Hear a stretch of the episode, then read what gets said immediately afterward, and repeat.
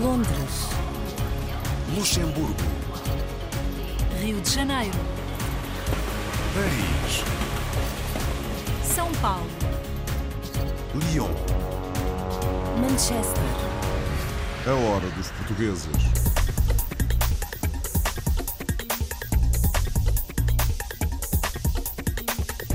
Bem-vindos à edição semanal da Hora dos Portugueses. Hoje visitamos o grupo folclórico da Casa de Portugal, de São Paulo. Conhecemos uma empresa de importação e distribuição de papel na Suíça. Ainda a rádio Antena Portuguesa, de Torre. Fomos ao Campeonato Africano de Tang Sou Du, em Moçambique. E por fim, encontramos-nos com o chefe português José Rego, distinguido nos Estados Unidos da América. A hora dos portugueses.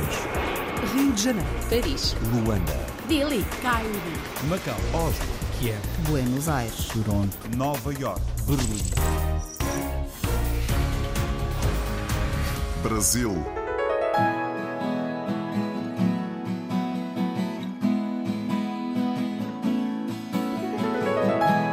O grupo folclórico da Casa de Portugal de São Paulo celebrou o jubileu de ouro em grande estilo, transcendendo uma simples apresentação para criar um espetáculo deslumbrante. Foi um mergulho profundo na herança cultural de Portugal.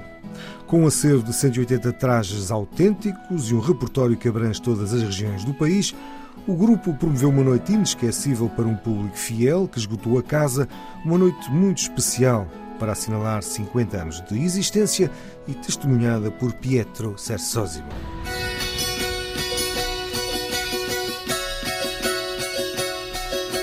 Veja, eu estava em Portugal, vim para cá só por causa do aniversário do grupo folclórico da Casa de Portugal de São Paulo.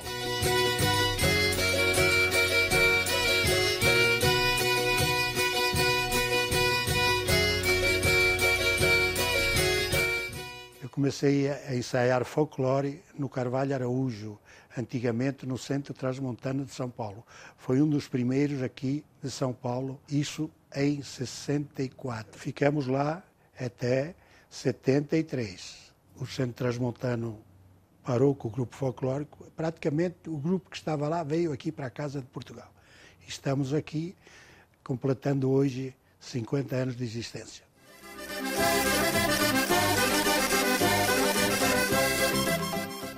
Na realidade, a festa está sendo preparada já há um ano, né? Quando a gente falou, o ano que vem fazemos 50 anos. O que, que nós vamos fazer? Fazer um espetáculo. A gente quer contar a riqueza do folclore de Portugal, a riqueza dos trajes que a Casa de Portugal tem. Nós temos um acervo muito grande de trajes aqui. Nós estamos falando em torno de 170, 180 trajes, né? De, de todas as regiões de Portugal. A gente dança Portugal inteiro, a gente dança o continente, a gente dança as ilhas, Ilha da Madeira, os Açores. Então a gente tem essa riqueza aqui dentro e a gente está querendo mostrar essa riqueza. Quão bonito é o nosso folclore e o quão bonito é a nossa terra, Portugal. já nos apresentamos praticamente pelo país inteiro. Bahia, em Porto Seguro, Santa Catarina, Minas Gerais, Rio Grande do Sul, Mato Grosso, São Paulo de ponta a ponta, nós nos apresentamos divulgando a nossa cultura e o nosso folclore da nossa terra.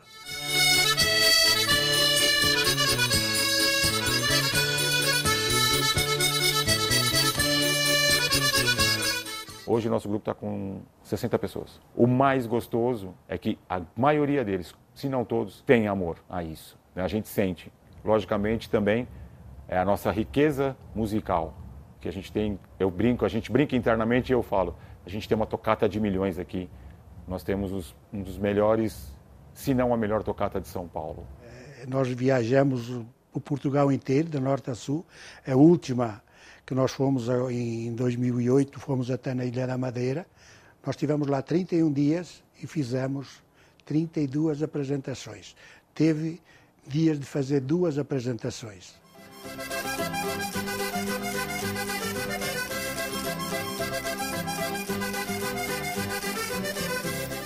Foram lá na minha aldeia, na Guiar da Beira, um grupo folclórico do Minho. E o meu pai, eu lembro que ele me pôs nas costas, como eu era pequeno, para eu ver. E desde aquela, daquela ocasião, aquilo pacificou dentro de mim. Tanto que eu cheguei aqui, o primeiro grupo folclórico que foi fundado em São Paulo, eu fui um dos primeiros a participar, entendeu? Então, está tá, tá no sangue, não sei o que é, mas eu escuto uma música portuguesa, aquilo está no meu coração, eu adoro. E acho que vai ser assim até o final da minha vida. Querido Ernesto, um grande, grande, grande abraço. Seu Ernesto é um pai, a gente internamente fala papito, é um grande pai para mim, é um grande pai para a gente. E eu tenho certeza, eu falo assim, eu tenho muito orgulho de falar, o meu grupo, quando sobe no palco, faz espetáculo. Estou deixando pessoas à frente, mais jovens, com capacidade para poder levar esse grupo por mais 50 anos, entendeu? Então isso já é a raiz para a coisa continuar acontecendo como sempre aconteceu. Suíça.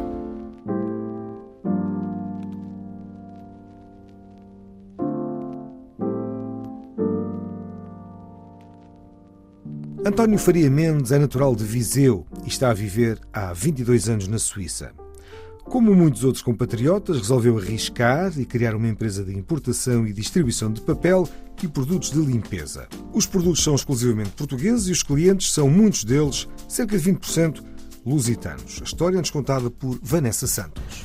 Este negócio é um negócio de importação de tudo que seja relacionado com papel e produtos eh, de limpeza e eventualmente eh, de, produtos pontuais que me pedem que eu consigo encontrar e, e trazer de Portugal para a venda aqui na Suíça. Este aqui é um, é um papel de duas, duas camadas compacto. Eu, antes de criar esta, esta empresa, eu trabalhei, eu era antandão numa escola responsável do pessoal e das compras. Foi aí que eu comecei a ver que realmente era uma coisa vantajosa para mim e, e as margens que tinha e comprando em Portugal que todos os produtos que eu tenho são uh, vêm de Portugal e foi aí que comecei uh, a, a, trabalhar estes produtos, fazendo um part-time na venda destes produtos e tive que realmente deixar uh, o trabalho que tinha e, e dedicar-me a 100% a este negócio. Espera que eu vou buscar aqui outro que é diferente. Temos, uh, o, portanto, o papel, uh, papel higiênico, papel uh, A4, papel para, para garagens de pintura. É tudo português. Todos os produtos que eu, que eu comercializo na Suíça é tudo ou feitos ou, ou, ou comprados, são comprados em Portugal. Aqui tenho as fotografias todas dos produtos que tenho, está a ver? E são os fragões para, para os fragões da louça. Temos aqui luvas. Aqui temos o, os cheirabens para, para, as casas de banho. Aqui temos, uh, pronto, eventualmente clientes que pedem, uh, são copos. Portanto, um produto que se vende muito bem, que, é, que são as formas de alumínio. E todos os produtos que sejam um, para limpeza. Já estou a trabalhar para o Estado suíço, eh, com, com duas ou três empresas. Trabalho para uma cadeia de, de, de pastelarias de, um, de um compatriota nosso português, que são à volta de 18 ou 20 pastelarias que tem. Tenho restaurantes, não só de restaurantes portugueses, mas de restaurantes também de, pessoal suíço e estrangeiro. Tenho hotéis também já, já comecei a, a trabalhar os hotéis, fábricas também, fábricas de, de, de, mecânicas, uh, garagens, uh, tudo, tudo que seja relacionado com, com, com o papel de, de higiênico, o papel das mãos, uh, o sabão e essas coisas.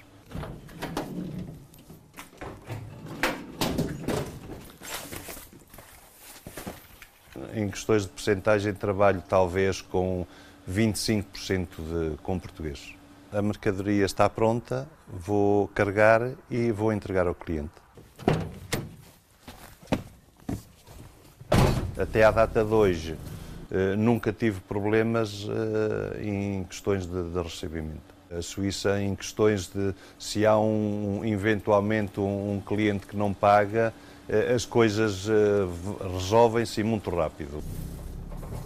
O objetivo final é passar esta empresa para os meus filhos, que já, já fiz o necessário, e eu, quando chegar à altura de, de parar um pouco, gostaria que eles continuassem este negócio. This is the last call for the 12 A hora dos portugueses. Para já, uma pausa para a música das comunidades. Miliana Rodrigues, natural de Mirandela, descobriu a paixão pela música quando tinha 11 anos de idade. Dez anos de conservatório depois, participou em galas, espetáculos, alguns programas de televisão em Portugal e algumas aparições em álbuns. Viveu em França, cresceu na cidade de Paris e hoje na Suíça esta jovem cantora conta com dois singles em língua espanhola e uma carreira em plena expansão.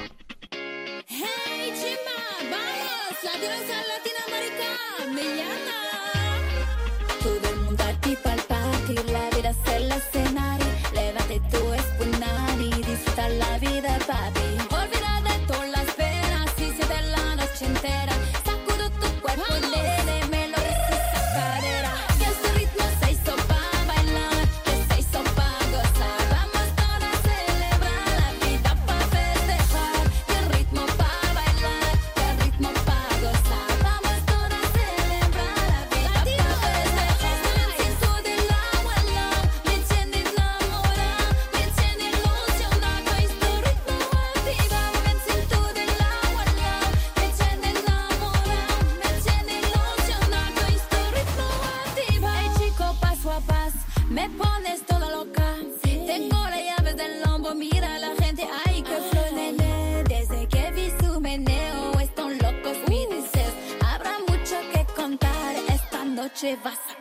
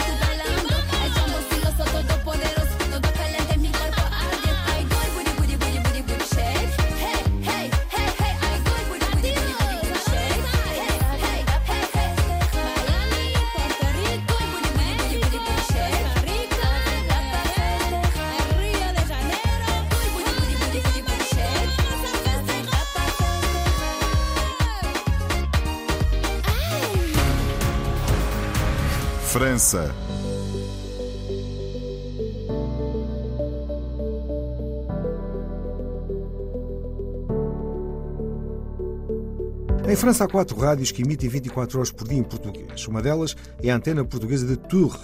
Na rádio trabalham apenas voluntários que têm pela frente um desafio enorme, a digitalização.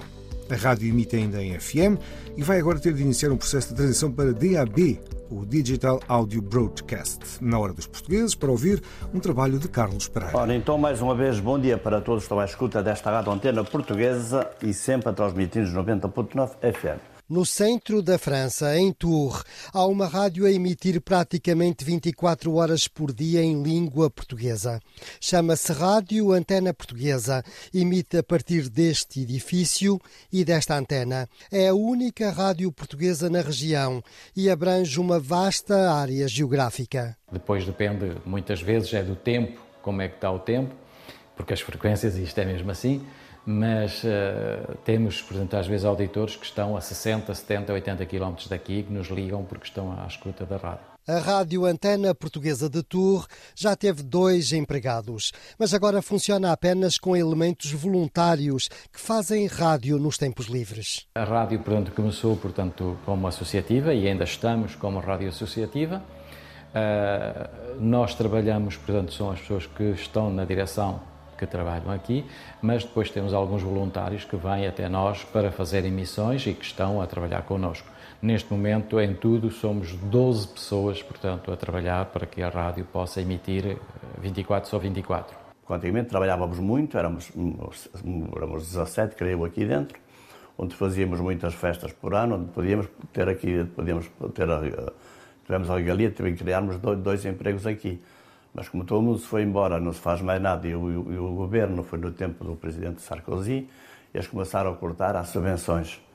Automaticamente, foi, infelizmente, fomos obrigados a nos separar das, das senhoras vá, que tínhamos aqui como empregadas. Agora, somos nós que estamos a estar aqui, a maior parte temos, como disse o meu colega, temos voluntários que vêm aqui, mas só vêm cá à noite, e durante o dia estou cá eu ou está aqui o meu colega Eduardo, não está cá mais ninguém. Quando não temos animadores, portanto, aí será, portanto, o computador que vai trabalhar por nós e que vai fazer as emissões que já estão programadas e que tem, portanto, tudo isso. Esta rádio também tem uma parceria com a Antena 1 em Lisboa e difunde os noticiários da Estação Pública Portuguesa.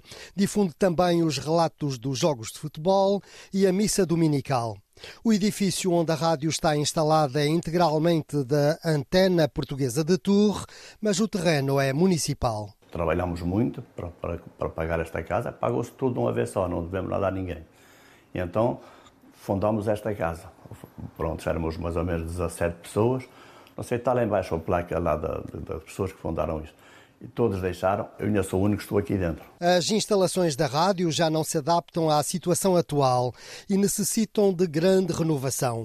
Mas para tal tem faltado financiamento. A rádio é financiada através, portanto, de algumas empresas que nos ajudam, eh, de alguns eventos que fazemos e, principalmente, portanto, financiada pelo Estado francês, pelo FSOR, que nos dá uma subvenção todos os anos. A nível, portanto, de Portugal, não temos financiamento nenhum. Há vários anos que tentamos, a nível do consulado, Tentaram, mas não conseguiram financiamento. O Estado português apoia projetos associativos, mas nem dá apoio para a compra de material nem para obras. Ora, o grande desafio atual da rádio é a substituição dos estúdios e do difusor. O orçamento ultrapassa os 150 mil euros. A rádio tem um, um objetivo, portanto, que é passar ao digital e, para isso, vamos precisar, portanto, de modificar os estúdios. Estúdios esses, portanto, que temos material que já está a ficar cansado, não é? porque é material que já tem para cima de 25 anos de uso algum, outro menos, mas está a ficar cansado. Vou ver estes aparelheiros aqui, quando se mudam, ah, não são dados, que não são os, os leitores das CDs aqui, não custam 30 euros, como aqueles que temos em casa às vezes, o problema está aí. Vamos fazer novos estúdios, portanto, remodelar e fazer novos estúdios com novo material, onde vamos passar ao digital, onde se poderá fazer outras coisas que não fazemos neste momento. A passagem à difusão digital vai, sobretudo, permitir à Rádio Antena Portuguesa de Tours de passar a emitir em DAB+. Esta é uma urgência, até porque, a médio prazo, a difusão por frequência modelada vai terminar em França.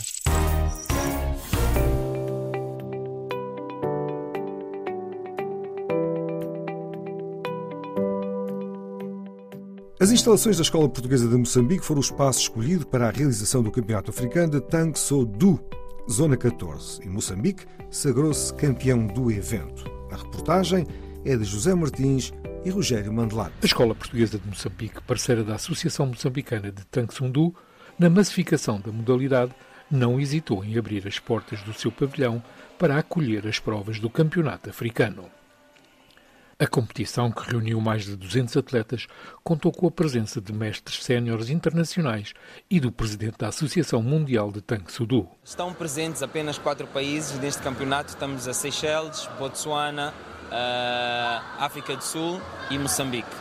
Eh, a Mauritânia tinha prometido a sua presença, infelizmente não conseguiram estar connosco. Portanto, este é um campeonato que acontece, eh, é bianual, acontece nos anos ímpares e é um dos campeonatos que nós temos de apuramento para a fase do Mundial. Portanto, temos os campeonatos nacionais, campeonato regional, que é o africano, e por fim o campeonato eh, mundial. Este campeonato foi feito, foi escolhido para ser noutro país, contudo, tivemos o problema de Covid e Moçambique foi o país que mais rapidamente se recuperou e conseguiu ter um número eh, razoável para poder garantir a mínima participação de atletas no campeonato regional.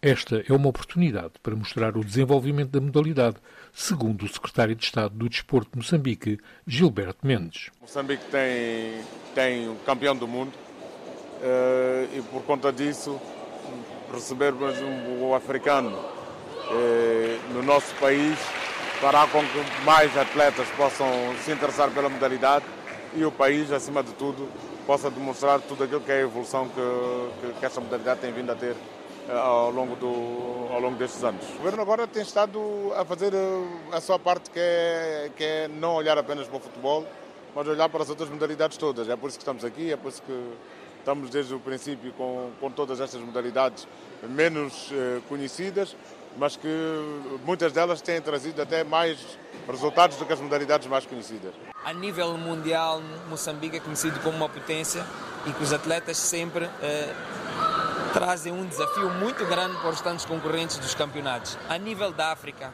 infelizmente, é muito complicado.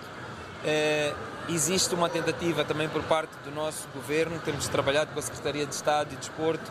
Eh, há a intenção de haver a massificação, mas os problemas financeiros são o maior entrave que nós temos. E é quando falamos de apoio na massificação da modalidade onde a escola portuguesa faz diferença, sendo esta a segunda vez que as suas instalações acolhem um campeonato africano de Soo Do. Nós já tivemos um campeonato eh, africano na escola portuguesa, portanto, esta é a segunda vez. Só que o primeiro foi há mais de 10 anos, foi, foi há muito tempo. Ah, Eu, eu diria princípios dos anos 2000, nós tivemos um campeonato na escola portuguesa e temos alunos de várias escolas. Eh, A escola portuguesa é uma das escolas melhores equipadas em termos nacionais e nós, quando pedimos os nossos apoios, eh, uma das escolas que nós procuramos é, é esta escola, assim como procuramos outras também privadas e nacionais. Eh, Esta escola respondeu positivamente, portanto, é um, é um dos nossos apoiantes. Eh, há contrapartidas, obviamente, nós não estamos à espera só de receber gratuitamente. Eh, não temos muito para oferecer, mas tudo que nós pudermos fazer, nós fazemos. Moçambique conquistou um total de 153 medalhas, sendo 39 de ouro, 37 de prata e 46 de bronze, superando a África do Sul e as Seychelles, que ficaram em segundo e terceiro lugar, respectivamente.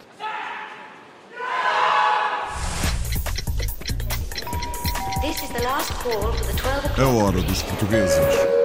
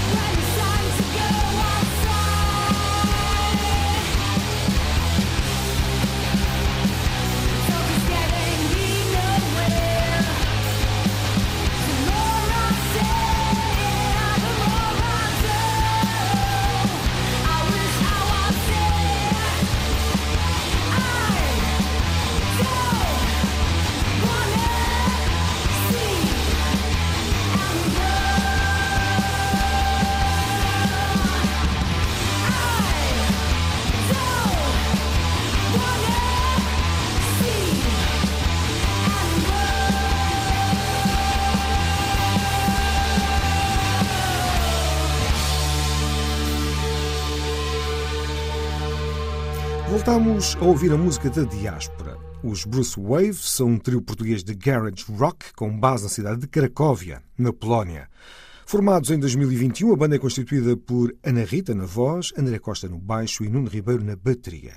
Here We Stand é o single estreia da banda. Estados Unidos.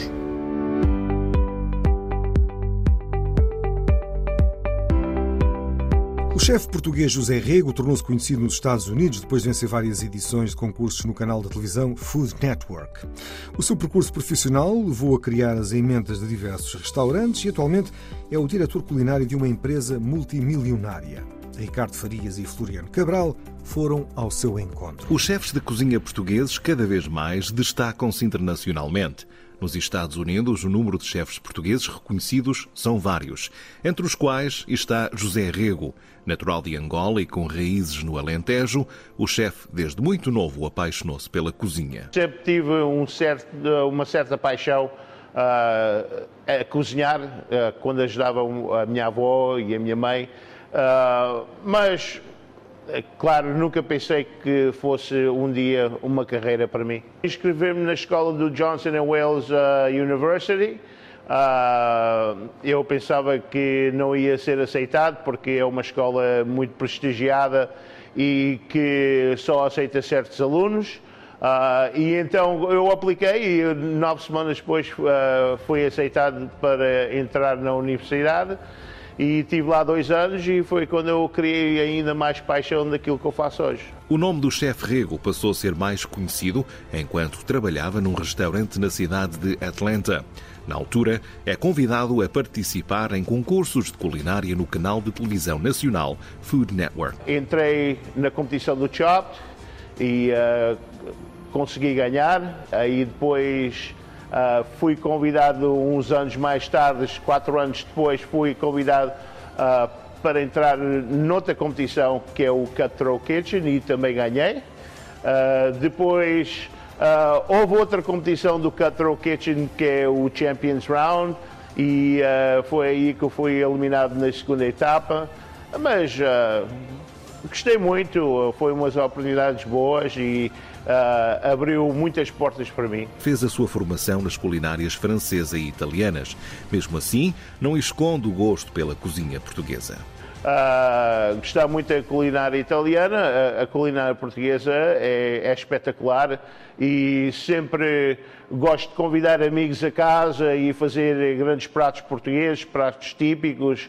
Uh, mas trabalhar num restaurante português nunca tive, nunca tive a oportunidade de trabalhar num restaurante português, mas claro, a gente nunca sabe o futuro, talvez um dia eu abra um lugar e só comida tradicional de Portugal. De Cindy Lauper a Madonna, de Jane Fonda a Sylvester Stallone e mais. Foram imensas as celebridades que já provaram o talento do chefe José Rego. Com passagens por grandes restaurantes em Connecticut, Flórida e Georgia, o destino o trouxe de volta para a área onde emigrou nos anos 80, a Nova Inglaterra. Por cá já criou as emendas de alguns restaurantes de grande sucesso, mas foi num jantar com amigos que se abriu uma porta de sonho. Começámos a conversar com umas senhoras que estavam no bar e conversa para aqui, conversa para ali.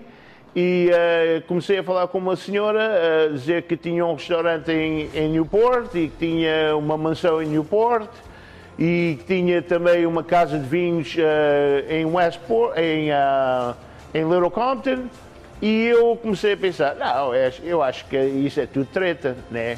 E então aconteceu que o meu amigo conhecia ela e uh, quando elas foram embora, ele disse: Tu sabes quem é essa mulher? E eu disse: Eu não, não, não, não sei, não faço a mínima ideia. Afinal, aquela senhora chamava-se Carolyn Raphaelian, empresária multimilionária que foi em 2018 considerada pela revista Forbes uma das mulheres mais ricas dos Estados Unidos. Fez a sua fortuna na criação de joias Alex Anani e hoje possui restaurante, a mansão Belcourt Castle em Newport, Rhode Island e mais. Impressionada com o chefe, contratou-o como diretor culinário dos seus estabelecimentos. Temos projetos uh, não só no restaurante dela, mas temos grandes projetos na mansão uh, dela que vai ser para o próximo ano e também para a casa de vinhos que ela tem Uh, também aqui em Rodela também temos grandes projetos para abrir para o próximo ano. A histórica mansão Belcourt Castle foi construída no século XIX. O socialite norte-americano Oliver Belmont mandou construir a mansão para oferecer à sua mulher Alva, da família aristocrata Vanderbilt. Em 2012, Raphaelian comprou a Belcourt. Fazemos muitos eventos, uh, uh, o que a gente chama um non-profit organization. Uh, e quando há qualquer evento aqui dentro, uh, eu é que uh, forneço a, a, comida. É uma oportunidade para ser criativo, de não poder servir comida quente, mas no outro lado tem que ser criativo de servir outras coisas que o público vai gostar. Com o escudo português no braço, o chefe José Rego pode estar a combinar os sabores do mais longínquo país mas é Portugal que faz o coração bater.